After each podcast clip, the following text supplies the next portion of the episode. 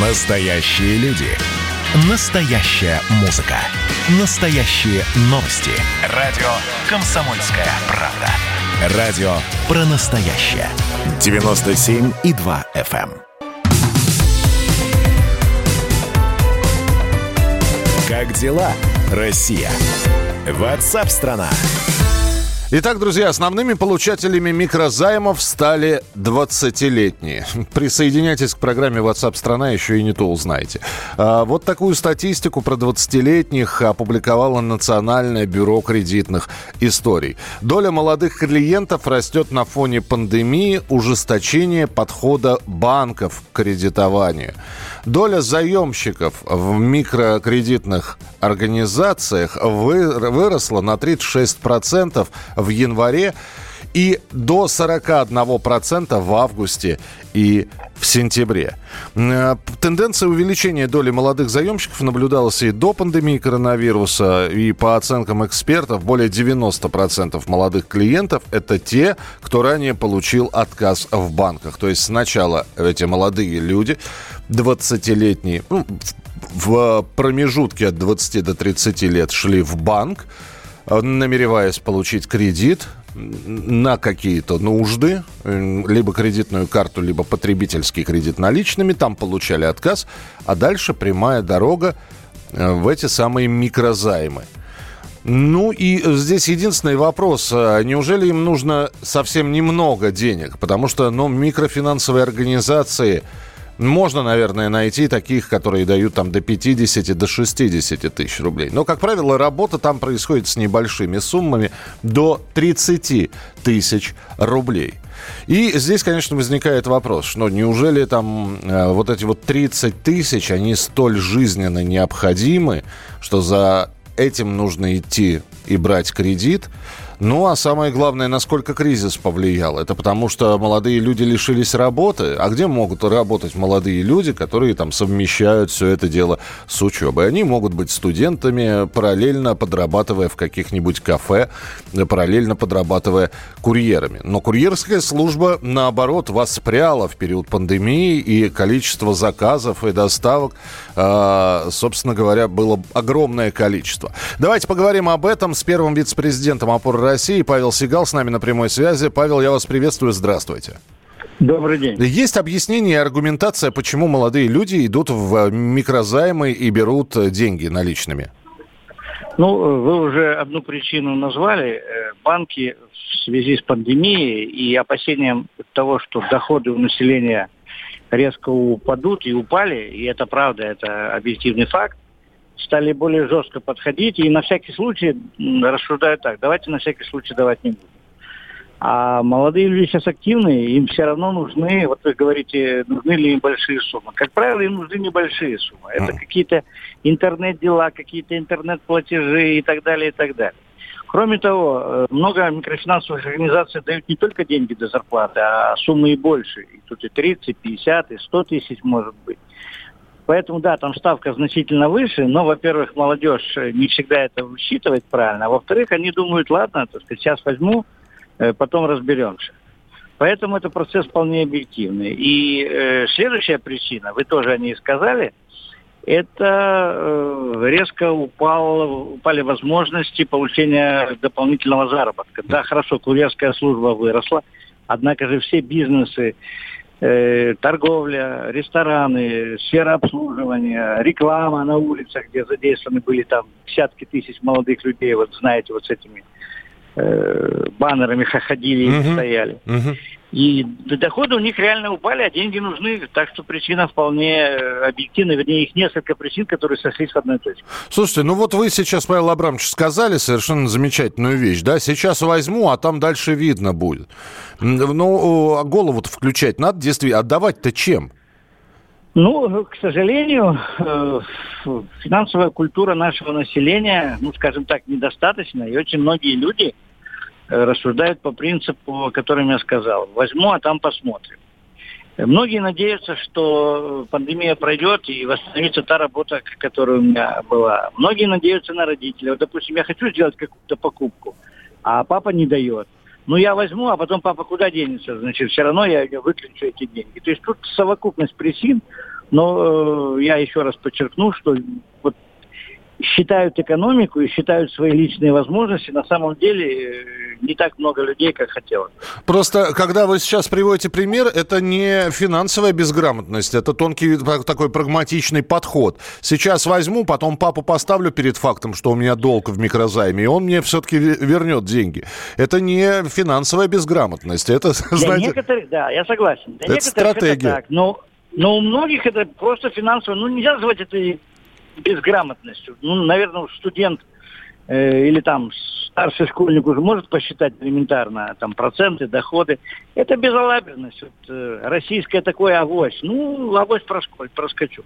Хорошо, тогда... Это да, распространенное явление. Павел Абрамович, тогда вот такой вопрос. Периодически возникают идеи, а давайте мы ограничим деятельность микрозаймовых организаций, микрофинансовых организаций. То есть пусть они существуют, но, например, не выдавать кредиты действительно 20-летним. То есть, с одной стороны, закон-то позволяет, да, у человека есть паспорт, э, но вот сделать именно такое ограничение для 20-летних по микрозаймам, ну, чтобы не вгонять людей в долговую яму. Значит, я считаю, это э, очень плохая идея. Значит, если есть потребность, то если есть спрос, то предложение всегда... Просто мы этот э, сегмент рынка, который мы с таким трудом обеляли, и надзор банковский, и э, реестры э, микрофинансовых, они идут просто в серую и черную зону. Просто мы получим не тысячи черных и серых ростовщиков, которые сейчас есть, а десятки тысяч. Ни в коем случае это делать нельзя. Хорошо, перспективы того, что будет дальше. То есть и дальше будет нарастать количество людей, которые будут вот э, перехватывать деньги от зарплаты до зарплаты, от случая к случаю. Такая, такая потребность всегда есть, но я все-таки думаю, что вот сейчас э, в условиях выхода из кризиса и восстановления, пусть достаточно такого вялого экономики, э, мы далеко еще не дошли даже до кризисных показателей. Все-таки банки, у банков сейчас громадная ликвидность, огромные деньги есть. И банки все равно вынуждены кого-то кредитовать. Я думаю, что вот этот сегмент восстановится, а банки, они более как бы цивилизованно, ну, не цивилизованно, неправильно я сказал, то есть микрофинансовая тоже цивилизованно.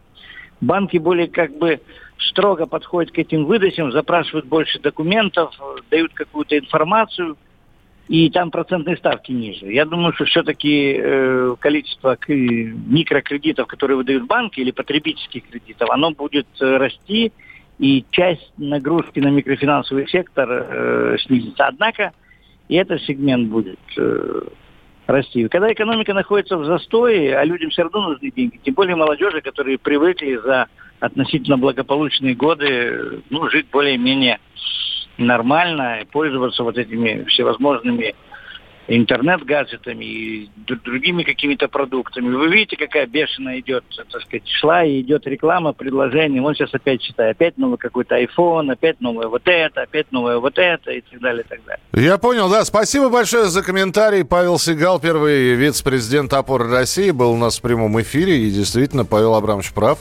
Вот, пожалуйста, в топе новостей висит. Sony назвала цену консоли PlayStation 5.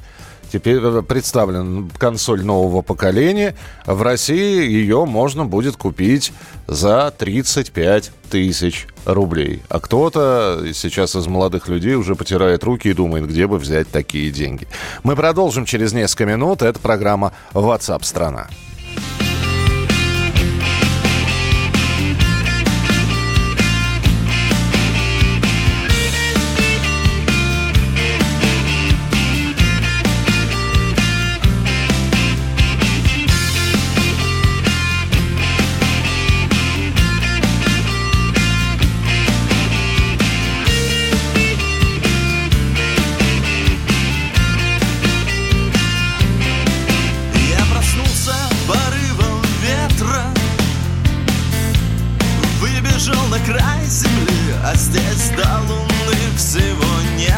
Похожи на лица людей И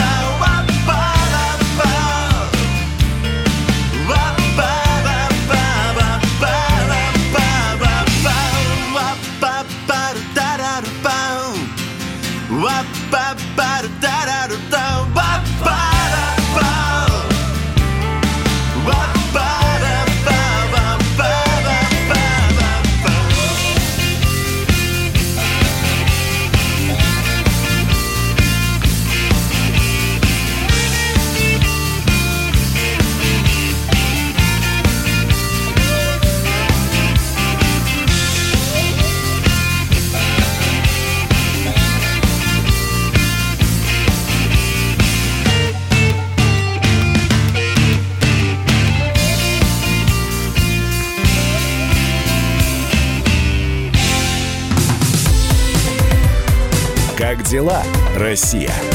Ватсап-страна! страна